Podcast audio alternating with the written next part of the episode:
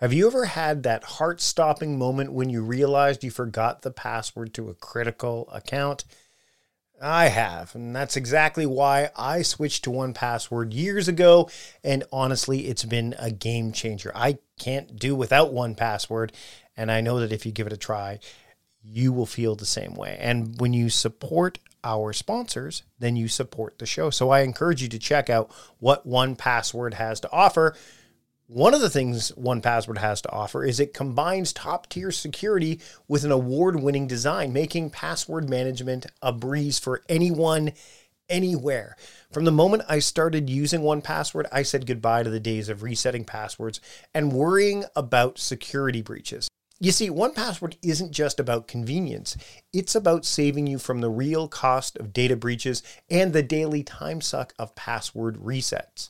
It works seamlessly across all your devices, filling in passwords for you so that you can sign in with a click. And the best part, all you need to do is remember one strong password that protects everything else. I've been using 1Password for as long as I can remember. My family is using it. Everyone in this household has bought in.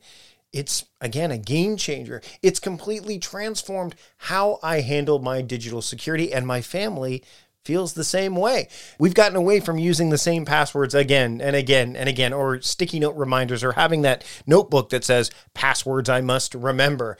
Plus, 1Password is trusted by millions, including giants like IBM and Slack. With 1Password, my digital life and my family's digital life is not only more secure, but infinitely simpler. And look, if you've ever been frustrated by a family member constantly asking for passwords, 1Password's secure sharing has been a total relationship saver for me. It's so secure that the Associated Press relies on it in high risk areas, which means it's more than capable of keeping your digital life safe and streamlined. So why not make the switch? Protect yourself, your family, and your business with 1Password. It's the simple and secure way to manage your digital life. And right now, listeners of a productive conversation get a free two-week trial at onepassword.com slash productive convo. That's two free weeks at onepassword.com slash productive convo. Again, onepassword.com slash productive convo. Check out 1Password. I know you'll fall in love with it like my whole family has. Again, that's onepassword.com slash productive convo for two free weeks. Check it out today. Have you ever considered the impact your work environment has on your health and your productivity? Enter Uplift Desk, a revolutionary standing desk designed to transform the way you work. And that's just the beginning of what Uplift Desk has to offer. With an emphasis on ergonomics and customization, Uplift Desk offers a solution that caters to the dynamic needs of modern professionals. Whether you're coding, designing, or podcasting, like I am right now, the flexibility to switch between sitting and standing can significantly enhance your focus and vitality. What makes Uplift Desk stand out is not just their commitment to quality and innovation, but also their dedication to creating a healthier workspace. With options to customize from over 100 desktop materials and a plethora of accessories, Uplift Desk ensures that your work setup is uniquely yours, promoting better posture and movement throughout the day. And here's an offer to get you started on a healthier work journey starting today. Go to upliftdesk.com slash timecrafting for 5% off your order. That's up L-I-F-T desk.com slash timecrafting to get 5% off your entire order. Your health, your productivity, your future self will thank you. Again, that's upliftdesk.com slash timecrafting and get 5% off your entire order today. Ever found yourself deep in a project, your flow state so intense that the world around you just fades away? That's the magic zone where ideas take flight and your work truly comes to life. But what if, in a blink, it could all disappear? Hard drives fail, coffee spills, and yes, even the dreaded accidental delete happens. But fear not, because CrashPlan has your back. Don't wait for disaster to strike. Head over to crashplan.com slash timecrafting now for a free trial and secure your creations with their limited time buy one, get one offers. Supporting our sponsors means supporting this podcast, so take a moment to check them out. CrashPlan is the superhero of cloud based data protection, specifically designed for people like us who live and breathe their digital creations. CrashPlan ensures that every file, every idea, and every piece of hard work is safely backed up and protected. With CrashPlan Professional, you get unlimited backup for your computers, not servers or cloud apps, just pure essential data protection for PC, Mac, and Linux. This means your business plans, designs, music, and documents are continuously encrypted and updated in their secure cloud without you lifting a finger. Imagine this your laptop takes a dive during a late night work session. With CrashPlan, it's not a disaster, it's just a minor hiccup. Their service runs quietly in the background, safeguarding every change you make every 15 minutes. And if the worst happens, your files are just a few clicks away from being restored with unlimited version retention acting as your personal time machine.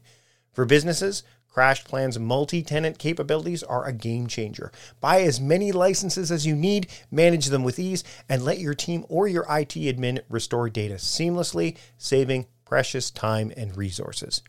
So go to crashplan.com slash timecrafting now to sign up for a free trial and take advantage of one of their limited buy one, get one offers for a productive conversation listeners. That's crashplan.com slash timecrafting.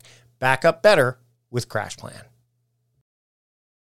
Have you ever looked into fasting and thought, I love the benefits, but I can't go days without eating? Well, that's where Prolon comes in, transforming the fasting experience with a plant based nutrition program that tricks your cells into thinking they're fasting without actually having to stop eating. Developed through decades of research at the University of Southern California Longevity Institute, Prolon is not just another diet, it's a scientifically backed program designed to support your body's natural processes. Now, keep in mind, this isn't about cutting out food, it's about providing your body with the right nutrients to enter a fasting state while still eating. The program includes snacks, soups, and beverages, all carefully designed to support healthy blood sugar levels cardiovascular health, and even reduce abdominal fat. And the convenience, well, it's unmatched. Everything you need comes in one box delivered right to your doorstep. Thousands of doctors now recommend Prolon for its health benefits, backed by Nobel Prize winning science. So, if you're looking for a way to kickstart your health journey with all the benefits of fasting and none of the hunger, Prolon is the answer. And right now, Prolon is offering a productive conversation listeners 10% off their five-day nutrition program. Go to prolonlife.com slash timecrafting. That's P-R-O-L-O-N life.com slash timecrafting for this special offer. Again, that's prolonlife.com slash timecrafting. Check it out today. Meal planning is important because it prevents us from being a disappointed wreck when dinner time comes around and we have no clue what to make, or even if we have the ingredients to make the meal. It's a time and a money saver, but most importantly, it frees up valuable brain space. Creating a meal plan prepares us for the week to come and gives us peace of mind that we're organized and can feed ourselves and our family. That's why I do it, and that's why Plan to Eat helps me do it. Your subscription includes access to the Plan to Eat website and fully featured mobile apps on iOS and Android. And Plan to Eat gives you the tools to clip and organize recipes from any website, the ones your family loves and that fit your dietary preferences and needs. And you can create a meal plan around your schedule. Then what happens is the Plan to Eat software automatically creates an organized shopping list based on your plan. So sign up for your free trial at plantoeat.com slash timecrafting. That's plantoeat.com forward slash timecrafting. The coupon will be automatically applied to your account and can be used when you're ready to subscribe. It's valid for new customers only. Give Plan to Eat a try today. This episode of the Productivityist podcast is brought to you by Gusto. What is Gusto? Well, it rhymes with musto or rusto, as in let's do it once more with Gusto. But Gusto is also easy online payroll, benefits, and HR built for modern small businesses. To get three months for free when you run your first payroll, visit gusto.com slash timecrafting. I'll have more about Gusto during this episode, but for now, let's get on with the show.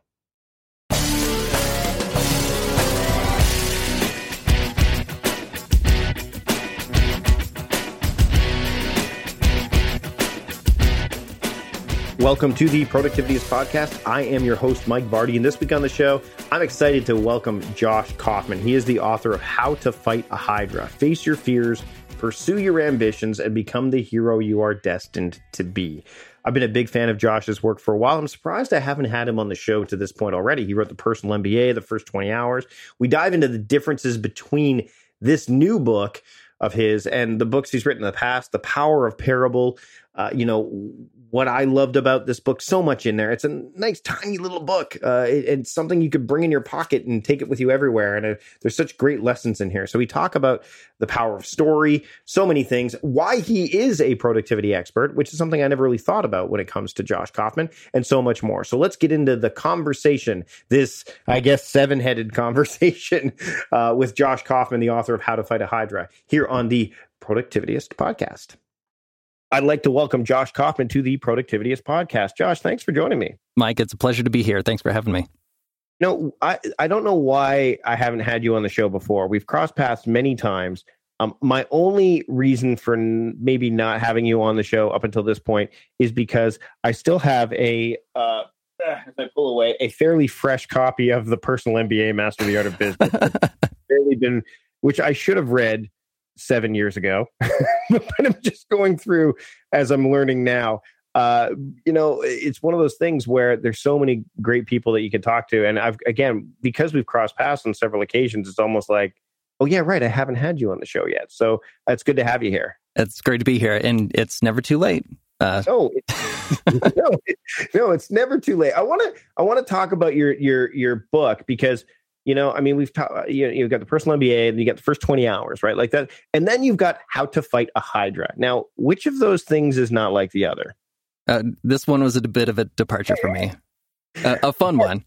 It, but it, but not terribly so, because I think that, that what I, what I'm I'm a big fan of of the parable and the fable kind of stories um, because I think that there's a lot that you can glean from going into this book when I read it and I actually listened to the audio version of it I had a sense of what I was I went in with that mindset right which I think is is helpful if if you you're kind of primed for it I mean you've got the, the alchemist you've got uh, you know the go giver you've mm-hmm. got oh gosh uh, uh, even you can even go so far as to say the legend of Bagger Vance to a certain degree right, right. by Steven Pressfield um, what led you down this path of saying i'm going to present uh, life lessons and, and, and business lessons inside of this fable based on the uh, you know uh, an adventurer's pursuit uh, to fight a hydra so the the long story of, of Hydra is, is very relevant to the the topic of this podcast. Uh, Hydra actually started as a productivity book, and one of the things that I noticed, I, I worked on that book for about a year, and it, the the focus was very much, um, or I was attempting to do the same thing that I did in personal MBA. Like, let's take all of the most important things to know about business, uh, boil them down, distill them to the essence, put them in a single book that someone who's new to this can just pick up and learn all the most important things quickly. So that was the intent, and I I worked on that book for a year, and and the manuscript just wasn't working, and I couldn't figure out why. And so I had a lot of conversations uh, with the the various folks who uh, read early copies of my work and, and edit. And I started r- really trying to get to the core of why do people follow productivity materials in the first place? Like, why why is this a big thing that people are interested in and need more of in their life? And I was thinking back to the conversations that I had with readers uh, of both Personal MBA and First 20 Hours. And so for Personal MBA readers, uh, a lot of those conversations were along the lines of I have a new business idea, but I'm not sure if it's going to work. Can you please tell me it's going to work? It, that this is going to be a good use of my time. And the same thing with first 20 hours is I want to learn something new, but I'm not sure if I can. I'm not sure if I have the what it takes to get as good as I want to be. Can you please provide me some assurance that spending my time in this way is going to be beneficial for me and that I'm going to be able to get what I want from it? And so there there's this this universal undercurrent of uncertainty and mm-hmm. anxiety and fear of the unknown. Like I'm afraid I'm going to invest a lot of myself into something that is not going to work and I'm going to feel really bad about that. and so I really started started exploring these topics um, as a thing in and of itself. Like if you're if you're trying to achieve something big in your life, no matter what that is, you're always going to have to deal with that uncertainty and anxiety and fear of the unknown.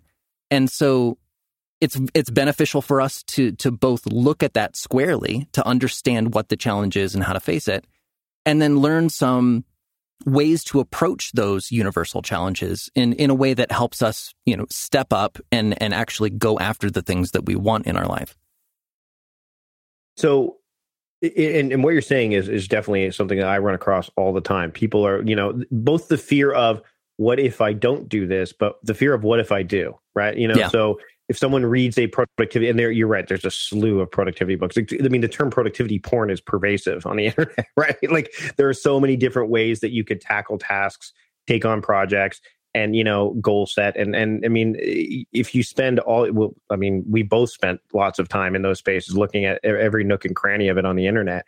Um what when i when we started this conversation just before we started recording uh, you know the, the term productivity expert came up and i've it's interesting because I've always thought of you as more of a, a business entrepreneurial expert or or you know uh, a, a, person that knows a lot about that stuff. But productivity wasn't a thing that I necessarily said. You know, Josh Kaufman, he's a productivity guy. You should go check out his work. Sure. Uh, what was the was the first 20 hours kind of like that first really real foray into it like into a deeper dive because personal mba obviously is a broad like you said it covers a lot of stuff it's broad strokes and the first 20 hours dives in a little bit deeper. This Hydra seems to dive in uh, in a completely different way uh, in terms of you know making sure you're you're you're understanding the moves that you're making and why you're what you're going to face along the way. Is is that how your journey to being a productivity expert has kind of come? And and was that your intent to say, hey, you know what? Now I'm I've I've gone down this path a little bit more than say the path that maybe the personal MBA was initially setting you off on in the first place. Yeah, I, I think the overarching theme of my work in general uh, is probably best uh, described as as practical wisdom. Like, mm. how do we understand what we're trying to do, uh, why we're trying to do it, what we want out of it, and uh, really think about the approaches that we're taking to the work and figuring out if if the approach we're currently considering or taking is actually the best way to get what we want. And so there are undercurrents of of those things in personal MBA. You know, if you want if you want to start a business, here's how you can understand in a, a much more um, clear and sophisticated way what a business is, how it works, what you need to do, what you don't need to do, or, or distra- distractions from what you want. Um, and and by improving your understanding of this thing you're trying to do, you can make much better decisions and get much better results. Um, I think that's a productivity topic. You know, same thing with first 20 hours. You know, what is the skill that you're trying to pick up? What do you want to be able to do that you're not able to do right now? What does that look like when you've reached that skill level? And then how can you go about the process of learning and research and practice and um, figuring out how to get the help you need? How can you do that in a way that gets you from knowing absolutely nothing to being really, really good in as little time as possible. And that's a productivity topic. So um, I think of Hydra in the same terms, only it really gets more to the root of you know whatever it is you want to do. Like, what do you value? What are you pursuing? Why are you pursuing that, and why is it important to you? And then all of the barriers that uh, that are in your way. You know, maybe it's uh, you have to learn how to do something new. Maybe you have to figure out um, some very complex and scary uh, problem that's that's that you're currently facing, um, and and maybe some of the things that you have to confront are not out there in the world, but are inside your mind, and, and the the hesitation and the fear and the the emotional difficulty of going after something big and potentially doing that for a very long time. So I I think of all of those ideas in in a very broad sense as productivity topics. All right, we're going to take a break from the proceedings to talk about our sponsor for this episode, Gusto. Gusto offers payroll, benefits, and HR for modern small businesses. It's fast, easy to run payroll, which includes W 2s and 1099s. Expert HR support is just a call away. There's health benefits, 401ks, and more for nearly any budget. Gusto also automatically files and pays all state, local, and federal payroll taxes. You can sign, store, and organize employee documents all online and choose from hundreds of benefits plans to fit nearly any budget. You got a tough question? You get direct access to certified HR professionals, and Gusto partners with small businesses across all 50 states. But you don't want to wait for better payroll in 2019, which is just around the corner. Get started now. Listeners to this podcast get three months for free once they run their first payroll. All you need to do is go to gusto.com slash timecrafting. That's gusto.com slash timecrafting. I'd like to thank Gusto for sponsoring this episode of the Productivityist podcast. And now let's get back to the proceedings. So let's get back to the creation of the new book of the book, how, how to fight a Hydra. So, so what you're working on this book for a year? It's not the book. When was was there a specific moment where you either maybe a piece of uh, of literature inspired you, or um, maybe some some some piece that kind of hit you out of nowhere that said, you know, this book needs to be rooted more in, let's say, metaphor, uh, so that it a has maybe that timelessness to it that Ryan Holiday talks about, right? Where you can mm-hmm. because I could I can picture myself picking this book up again and again. I've picked I've read like The Go Giver several times. I can actually remember listening to The Go Giver, and I think I've talked about this once before. And I was doing the dishes, and there was a part where I could see the end coming, and I started to well up a bit because mm-hmm. it, it was one of those moments where I'm like, oh, this is what this. And reading The Alchemist again, same thing. Didn't quite well up, but you know, reading it, Eh, there, there's value there because there's pieces that you either didn't pick up when you first read it or that you didn't need at that time where you're not necessarily at least in my mind not necessarily going to get that from a straightforward productivity book or business book or whatever. So what was that moment where you said you know this this book doesn't need to be this. Instead i'm going to go down this path and see where where you know this is what this book needs to be. Yeah I'll, I'll, there were three primary influences and and i'll i'll get to that in a minute. I think the the big thing that i started thinking of when it's like okay i'm, I'm going to write about uncertainty and risk and fear of the unknown is that you know my my classic approach to writing is research based nonfiction.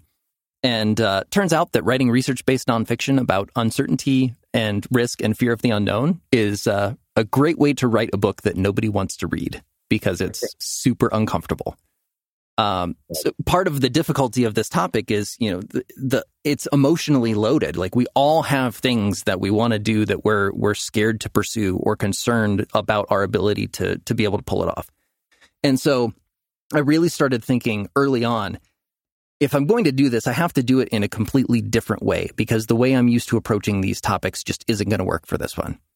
And so, uh, the the first primary influence uh, was the War of Art by Steven Pressfield.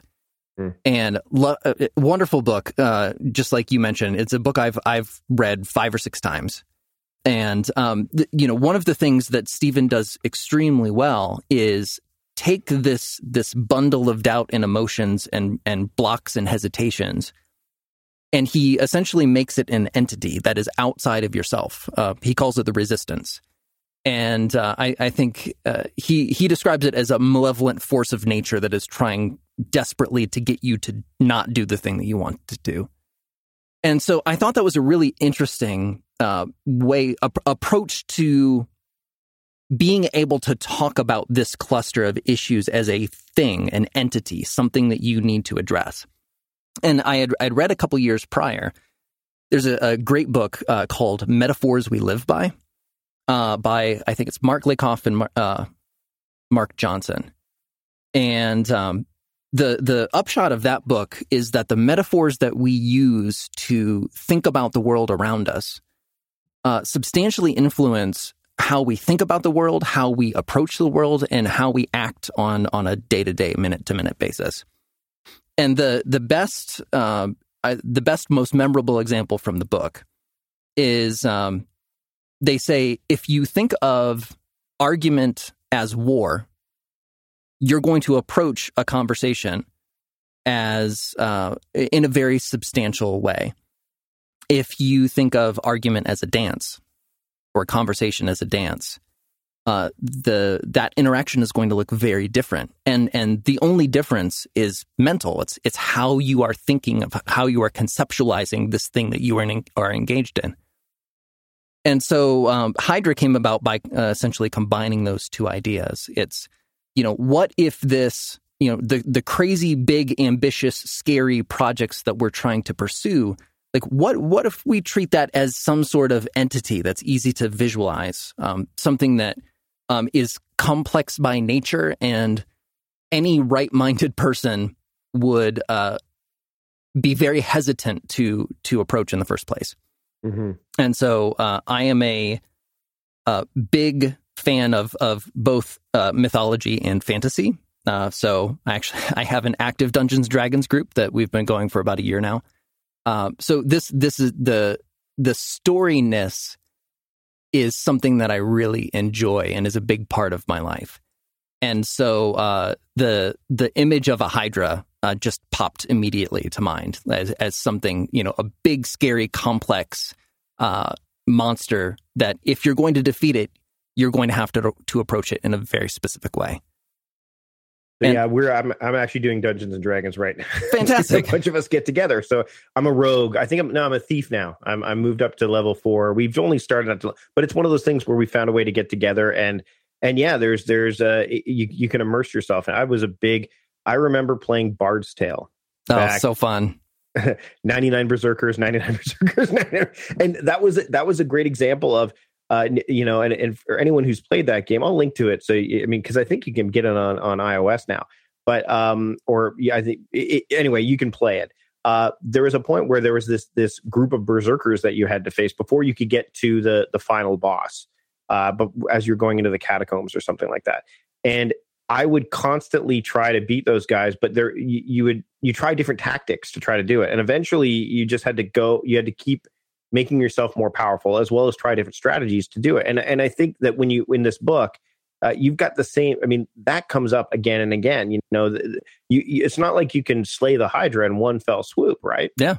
Yeah and, and and you may need to improve substantially in a great many areas to be able to do the thing that you want to do and that's just it's it's part of the expected difficulty of the adventure that you've chose to to go on.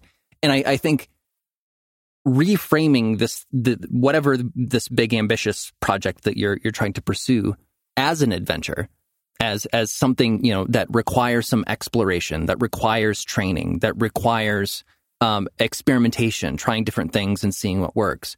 I, I think approaching these big life goal things as an adventure is a very uh, a very useful way of framing and setting your own expectations on what what the entire journey is going to look like. I think that metaphor also does something that that can really help people uh, attack things like this. Is it humanizes them, right? Totally. It make it it. I think one of the things that happens with a lot of things when we look at them, we tend to overcomplicate them. We tend mm-hmm. to, you know, we we get get in our own way. But when you when you add story, when you add you know this idea of, and of course the hero's journey comes up in this as well. I mean it, the funny thing is is I, as as the book progresses and if you if you when you get the book and you should and the audiobook is is great um you know uh josh reads it uh there's a few accents that you pull off in there. Thanks. Different voices. Um and and it it reminded me a bit of um and again there's another great book. We're seeing more of these co- rules for a knight by ethan hawke mm-hmm, right? Absolutely. Uh, you know we're i think in a world that is so um moves at such a great pace and is very rooted in you know these things that are that are so tangible and yet and yet can become so overwhelming i think books like this and stories like this that kind of as i'm listening to it and as i'm reading it you know, go, oh, I see what you did there. Oh, I see what you did there. And by the way, for me, the Hydra wasn't necessarily a project; it was my entire business. Like that's it. the way that's I look at it, first, right? So that's the other thing about metaphor; you get to personalize it, right? That that is one of the most fascinating things about this entire project.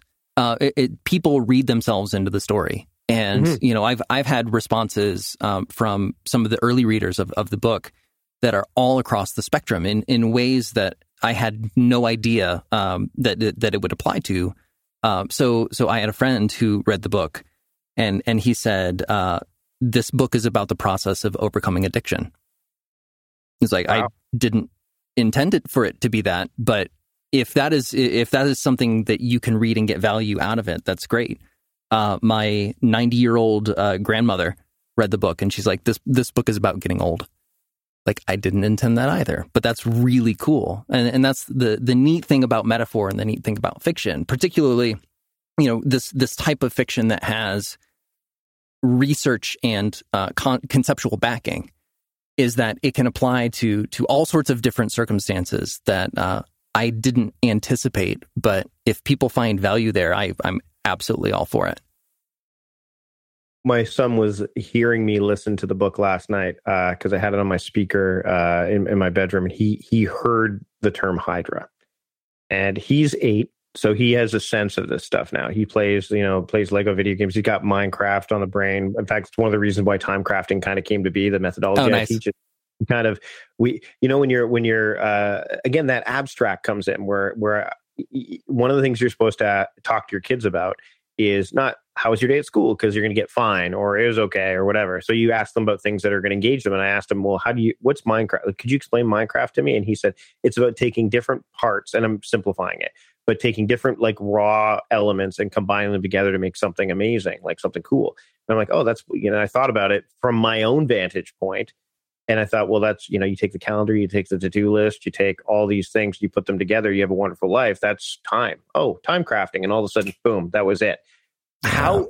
how, how now that you've got this book out there are you still i mean and obviously when you're so immersed in things you were able to piece these abstract thoughts together because this book would not exist if you in its form if you weren't able to do that because there are lesson upon lesson upon lesson and it's not like it's overbearing it, it, you're not like it's not like you're getting hit jab jab jab jab jab it's it's they they land and like i said before you can come back to the book later and go oh i missed that before or oh this means something different to me now mm-hmm. are you going to exploring stuff like this in in your writing down the road? I mean, because you've got like this is a like we said a different kind of book for you, or is this kind of was this an experiment that you kind of want to leave and see how it how it plays, and then maybe like as a writer you're going to look at other things, or how does this play into the whole uh, you know uh, body of work that you're putting together? Yeah, so it's it's really interesting. I the very last thing that I anticipated doing this year uh, when I started the project was was writing a, a fictional book. Mm-hmm. And so um, it's very much an experiment. It's an experiment that I really enjoyed. I think I, I enjoyed writing this book uh, far more than than either personal MBA or, or first twenty hours. Um, I have often uh, envied fiction writers for you know if they get stuck or don't know what to do next, they can just make something up. and so it was really nice to be able to do that, um, or or you know spend a lot of of mental bandwidth trying to construct a situation that would illustrate the things that I wanted to illustrate. And you know, it's it's a very different way of of learning material. So, you know, a, a lot of nonfiction is recommendation based. You know, here's what the research says. This is what you should do. This is how you should go about doing it. This way is the best way. And anecdotal stuff yeah, I mean, people people fill in. I mean, you and I both know that there are books out there, really great books, and books that are not so good that you you can go, okay, there we don't need as much anecdotal stuff in there, and a lot of it's there just to fill. In, in some cases, to either support what's already been said, or frankly, to fill fill pages. Totally, right? you know. So you get away from that when you write fiction. Yeah, and and I think it's it's a fundamentally different way of learning when the the process by which you're learning useful things is you're watching someone in a difficult situation and you're seeing them deal with that difficult situation in a very skillful way. Uh, there's there's a lot of you know it's it's more broadly applicable, like we were talking about earlier. But even just you know watching somebody do something is a different way of learning, and so I that's the part of Hydra that I, I really like as as a way of of illustrating these you know sometimes very old philosophical concepts and sometimes these very new, very modern. Here's how you approach a complex situation uh, concepts. Um, so yeah, I, I, I don't know if if I am going to plan to write more like this in the future. Um, th- this is probably the the most woo woo belief that I that I have in my brain. Um, I think it's important when you're writing a book to try to listen or intuit what the book wants to be Mm. And I, I don't know if that makes sense, but no, it make, as a writer, it makes sense. Yeah, like it makes sense to me, but I, I, again, audience like maybe not so much, but to me. So go ahead and, and dive in a bit deeper. Yeah. So a good example is is personal MBA, where I did tenfold, diff, substantially different drafts of that book, and it wasn't until that I I hit the structure that ended up being the final. It's like yes, this is this is what this work needs to be to do what I want it to do. Um, the same thing happened with first 20 hours and, and Hydra was very much this. And so, mm-hmm. um, one of the, the big, both, uh, influences and, and, models for the book is Meditations by Marcus Aurelius. Yeah. And it's, it's great. looking at that book across from my, I'm, from my viewpoint right now, I can see it on my bookshelf. It's it stands such, out amongst a bunch of other ones. Such a great yeah. book. I love it, and and you know I love it in in terms of like it, it it's very applicable to the themes in Hydra because, you know, here's the most powerful person in the world who is dealing with the same stuff that we're dealing with on a day-to-day basis. Like if, mm-hmm. if there's if there's ever proof that this stuff is never going to go away, you're always going to have to deal with it. Reading that book is is a really great reminder of that. But um, the the form of meditations um, for for listeners who aren't familiar, um, it's essentially uh, Marcus Aurelius was the emperor of Rome, and he was keeping a journal, and he was just writing notes to himself. And so um, there's there's a uh, great tradition in uh, fiction and literature of of what are called epistolary novels. So the story takes place um, with people writing letters back and forth. So uh, Bram Stoker's Dracula is a really great example of that. So uh, in the nonfiction world, uh, meditations is essentially self-epistolary. It's it's Marcus Aurelius writing notes to himself about what he's learning, what he's struggling with, what he wants to do, uh, what's he want, what he wants to focus on. And so, as a narrative device, that actually worked really well for Hydra because, you know, it, the risk of doing fiction, uh, particularly uh, fiction with a research base, is you can kind of get too into the fiction bit um, too much description, too many characters, too much dialogue, and and that can really detract from you know the reader taking away the lessons that that you hope that they'll take away. And so once I found that you know that that self epistolary narrative device, so a, a an adventurer writing notes to themselves as they're tr- they're in the process of doing something hard and describing what they're going through. Um, the the whole book just came together in in a really beautiful way. You know, as you're mentioning this, one of the things I started thinking about is I've been reading uh, Jason Kottke's blog for a long time. Mm-hmm. The two blogs I read, well, three, but two that I really read, uh, Austin Kleon, who I just, it, it's, I love his stuff. Yeah. As well as, as well as Jason Kottke and Seth Godin as well. Those ones, I mean, they're daily pretty much. So, but Jason recently, uh, you know, as we're recording this, has been sharing uh, children's editions of well-known books. So, for example, Steven Johnson's How We Got to Now, but mm-hmm. for, written for children. And as you were mentioning, like the less descriptive stuff and kind of getting to the, uh, almost not getting to the point. I'll use that as as the phrasing just to you know simplify it.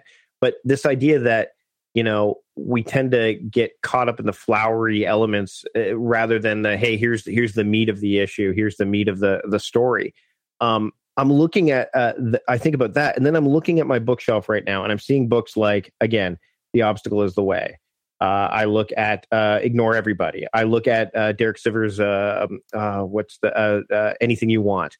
Um, again, Pressfield's War of Art.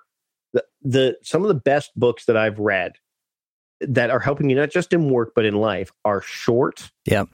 Lesson based. I mean, yes, I have you know some Robert Greene stuff. I have you know uh, the the organized mind. I do have bigger books, but those books are ones that I I I I can't sit do in one sitting, number one. But also they because they're so meaty and heavy that it's harder for me to kind of grab onto them or gravitate them as much as these other books. And I think with I I would imagine that that's the well that's what's going to happen with Hydra. I mean I mean I can already think about number one my son will probably want to hear it and listen to it because I said hey do you want me to play it for you one night before you're going to bed and he goes yeah and the great thing about it is that he'll those lessons will seep in uh, in ways that they won't seep in for me because he's eight and I'm right. 44. Yeah. right. Totally. So I, I think that there's some value in those those stories that are short, uh, are are um, they can be metaphorical, but the the idea is instead of trying to be more than what it needs to be, just like you said, the book what is what it wants to be. Let that book be that, and maybe don't get so obsessed with you know. Uh, I've got to get 300 pages. It's got to be 50,000 words, et cetera, et cetera. Yeah, I, I'm so glad to hear that, and and that it's kind of echoed by a lot of the the things that I've heard from the the first readers of the book. Is I I think that there's an enormous people attached an enormous amount of guilt to starting a book and not being able to finish it. Mm-hmm. And and the length of a book is is a direct influence in that. You know, so people has have less discretionary time. And uh, you know, I, I think reading books is one of the highest value activities that you can have in your day. And so, you know, I've been trying to figure out uh, my my approach to the work is is always you know let's take an enormous amount of information figure out the the absolute most important things that that make the biggest difference and let's just talk about that stuff. And so that's one of the things that i think is going to to directly carry over into future work is very concise uh, short uh, di- uh, universal descriptions of important things. I mean, that's that's a, a, a theme that I definitely want to continue through through my next several books. Well, I'm looking forward to the choose your own adventure book that you're going to write. Thanks. Uh, the personal MBA, you know, the series of, you know, like, uh, will he be an accountant or will he be a entrepreneur? Let's see which would. Uh, it, it, I remember what was the other book? Remember the ones that were uh, they had green spines and where they fight for fantasy or where you had to roll dice. Do you remember those books? I just talked to a friend who is doing one of those right now, and they're they're still being printed. I don't remember the name of the series, but it's so fun, so much fun. Yeah, they, I remember because you had to have dice. Like it was, it was like a step up of choose your own adventure. Yeah, choose your, I remember, and actually, one of the things that I've done with, and and to show that I've been a writer for a really long time, uh, I have from when I was in grade, I think it was grade seven, uh, a a book that was inspired largely by Douglas Adams's work. It was called Tiny Adventures at the Local Malt Shop, and it's a novella. It's really short, uh, and it's you know written by someone in grade seven. So keep that in mind. Uh, with with a lot of humor trying to come in from places really inspired by Douglas Adams. But one of the books I wrote really early on was a was a choose your own adventure book called The Last Delta or the Delta something the Delta, and I have it. I still have it.